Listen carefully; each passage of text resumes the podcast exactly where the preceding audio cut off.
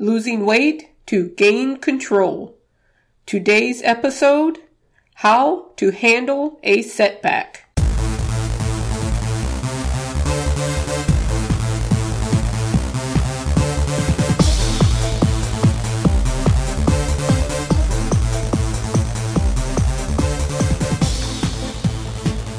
Hello, and welcome to today's episode of the Losing Weight to Gain Control podcast. I'm Gwen Alexander, your host. I've also taken on the title of Coach Gwen. As I've been helping others on their weight loss journey, they have started calling me Coach Gwen. If this is your first time listening or you're returning, thank you for allowing me to share with you what I have learned on my journey to weight maintenance. I've lost seventy pounds and several inches from my waist area. I've been, been in maintenance for a year, which maintenance was my goal.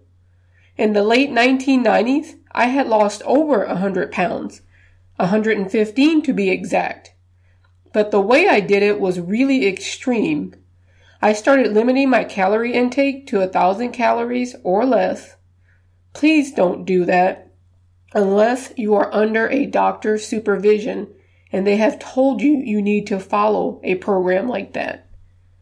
When I lost all of the weight at that time, I never thought about life after I lost it. I never thought about how my life would change once I got to maintenance. Back then in the nineteen nineties, it was all about lose the weight, lose the weight. But today there is a mind shift to losing weight, and your goal is to ultimately keep it off. I don't call myself a weight loss coach. I call myself a weight maintenance coach. And the reason for that is the plan I help you figure out for your life is to help you to reach the ultimate goal, which is living a healthier lifestyle and being in maintenance. I call it the maintenance mindset. You work on losing the invisible weight while working on losing the physical weight. And part of the weight loss process involves how to handle setbacks that happen in your life. It would be great if you could lock yourself away and just concentrate on eating the right healthy foods. It would be great if you could just go away for a few months and exercise, have fun, work on every emotional issue that holds you back. But now let's get back to real life.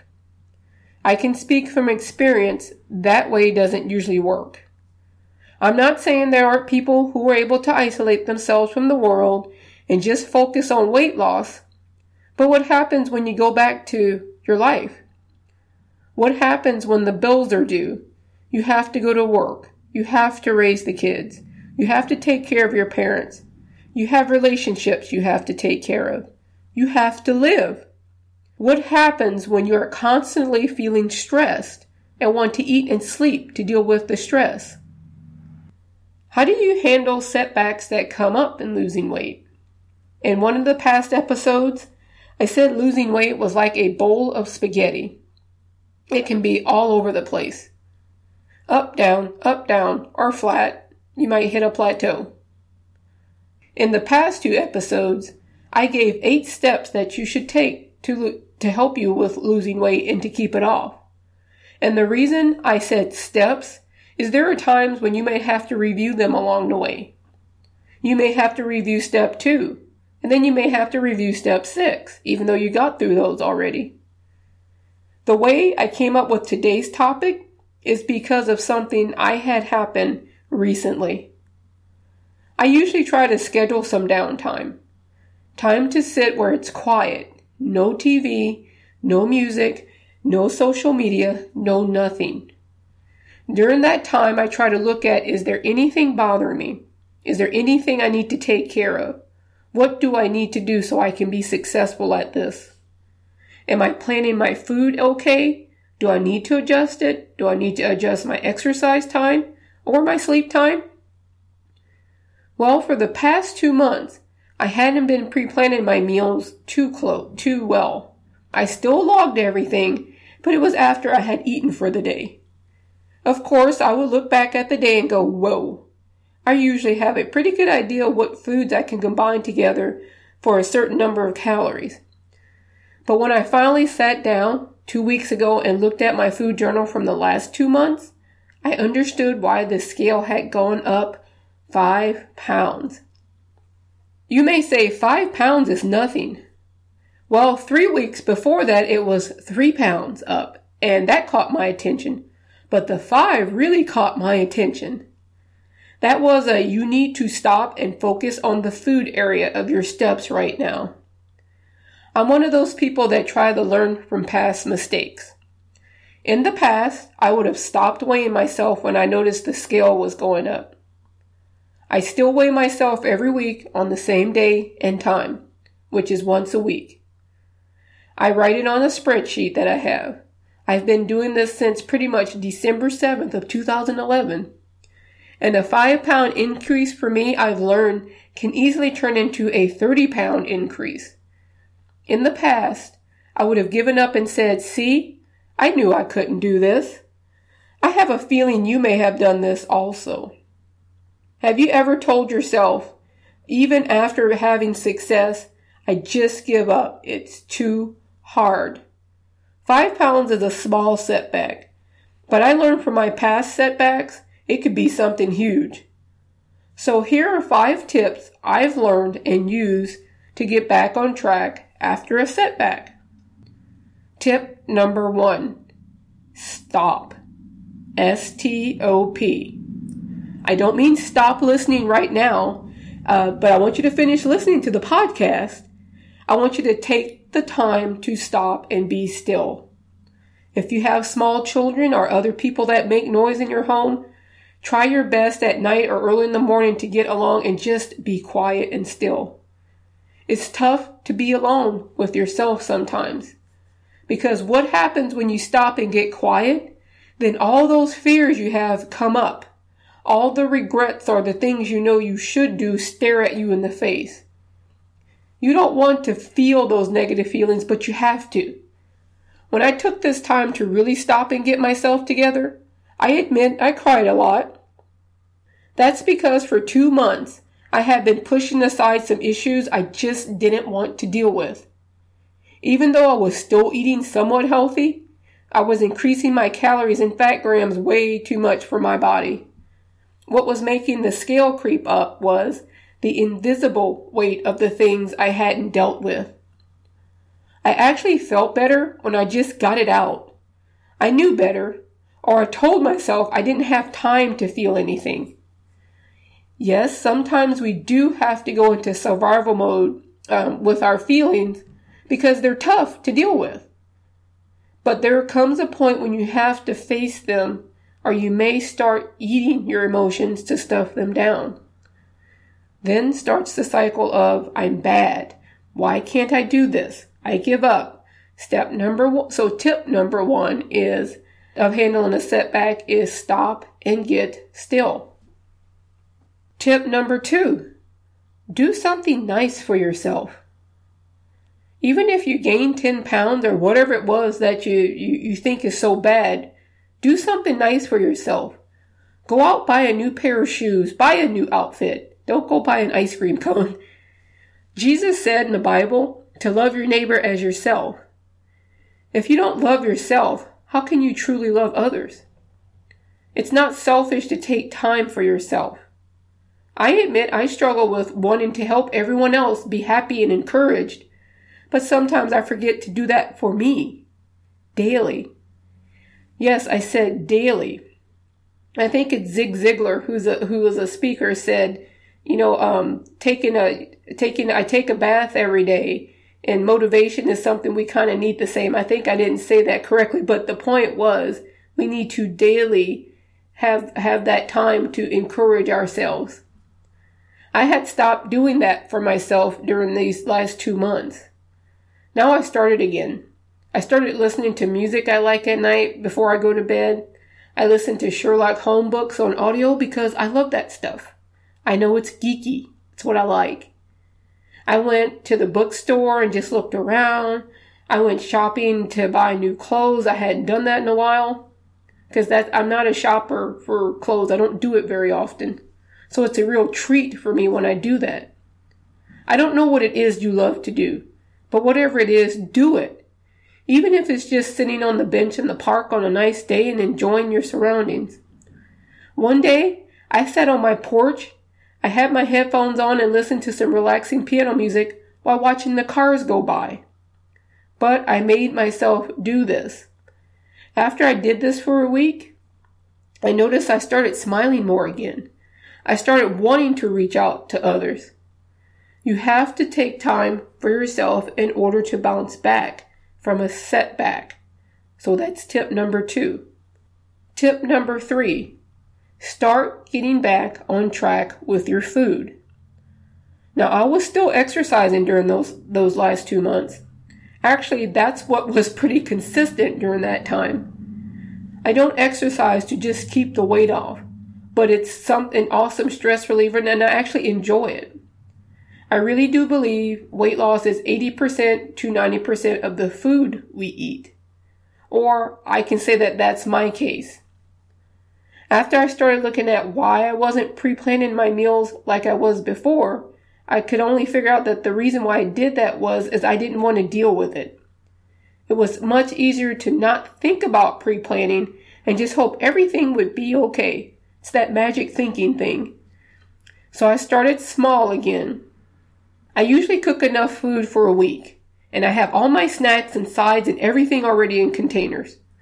I had become a little bit lax in that. And I said, okay, Gwen, let's pre-plan at least two days worth of meals and snacks. Just two days, not seven.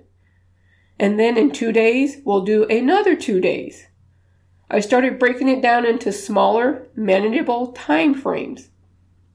I had to back off my usual seven-day pre-plan, you know, my overachiever thing, uh, pre-planning the food and taking in smaller chunks. That's why I always say, I don't care what plan you use to lose the weight, but it has to be something you can adjust for different times in your life. Because real life happens. And if your food plan and exercise plan are so strict that you can't stray from them at all, you may have to give up on doing them for a time, and then you might have a setback with uh, gaining some of the weight. So tip number three is start getting back on track with your food. Tip number four. Stop beating yourself up if you have gained some or all of the weight back. Recently, there's been in the news, and I've seen on some of my Facebook feeds, articles about people who were on The Biggest Loser that have gained their weight back. And one of them was, she, I still follow her, her name's Allie Vincent. And she recently did, I think, an interview saying she gained it back and how she felt. I know how she felt. I've been through it. And then these people that were on that show went through it in, in the public's eye. So I think that would make you feel even worse. I remember when I had gained all of the one hundred fifteen pounds back I had lost before, I felt like a failure.